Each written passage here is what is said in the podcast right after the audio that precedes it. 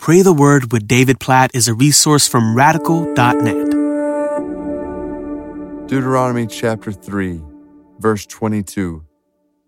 You shall not fear them, for it is the Lord your God who fights for you.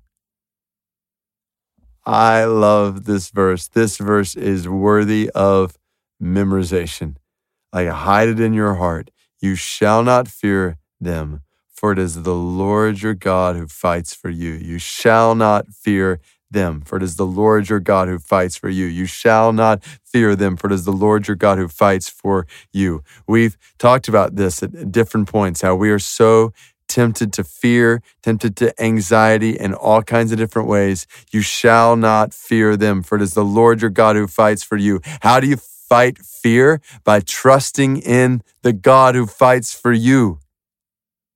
Let me say that again. How do you fight fear?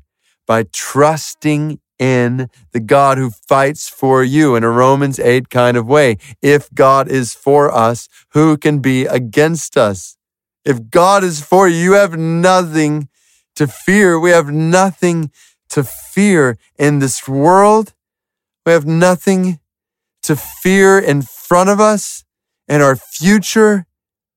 Ultimately, we fear God and as a result of fearing him, we fear nothing else. We don't even fear death. You know why? Because our God has taken death and he's turned it into gain through the gospel, through the power of Jesus. We don't even have to fear death because it opens the door to eternal life. You shall not fear them, for it is the Lord your God who fights for you. So, God, I just, I pray this verse over every single person listening to this right now, in every way they are tempted to be afraid. In every way they are tempted to be anxious. I'm just thinking about conversations I've had with people recently and anxiety and fear. God, in all those ways, in all those circumstances, please, oh God, help them to know to believe that you fight for them, that you are with them, that you will help them, that you will guide them, you will direct them, you will provide for them, you will grant them everything they need as they walk in this. Oh God, I, I pray especially today as I look at this unreached of the day, Yemeni Arabs.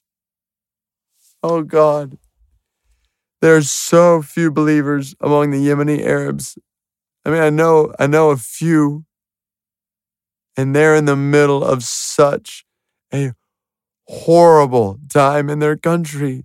Just civil war and all of its effects, and starvations and bombings and unrest. God, please, please, we pray for our brothers and sisters there. Please strengthen them. Please help them. Please uphold them with your righteous right hand. God, they have so many things to fear in the world around them, God, please help them to know you are fighting for them, that you love them, that you are committed to providing for them. Please, oh God, may it be so. And God, we pray that you use them to spread the good news of your love, your peace, your mercy in Yemen. God, we pray for more Arabs in Yemen to come to know you. God, over six million of them. Please, God, please save them. So many of them, almost all of them, have little to no knowledge of the gospel. Please, oh God, bring them the good news of the God who fights for them. Bring them the good news of the God who has fought sin and death in Jesus and has conquered. Please, oh God, may it be so.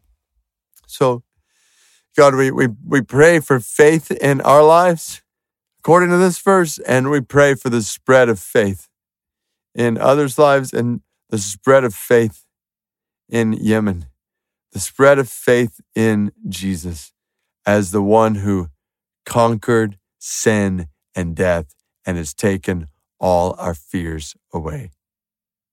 In his name we pray. Amen.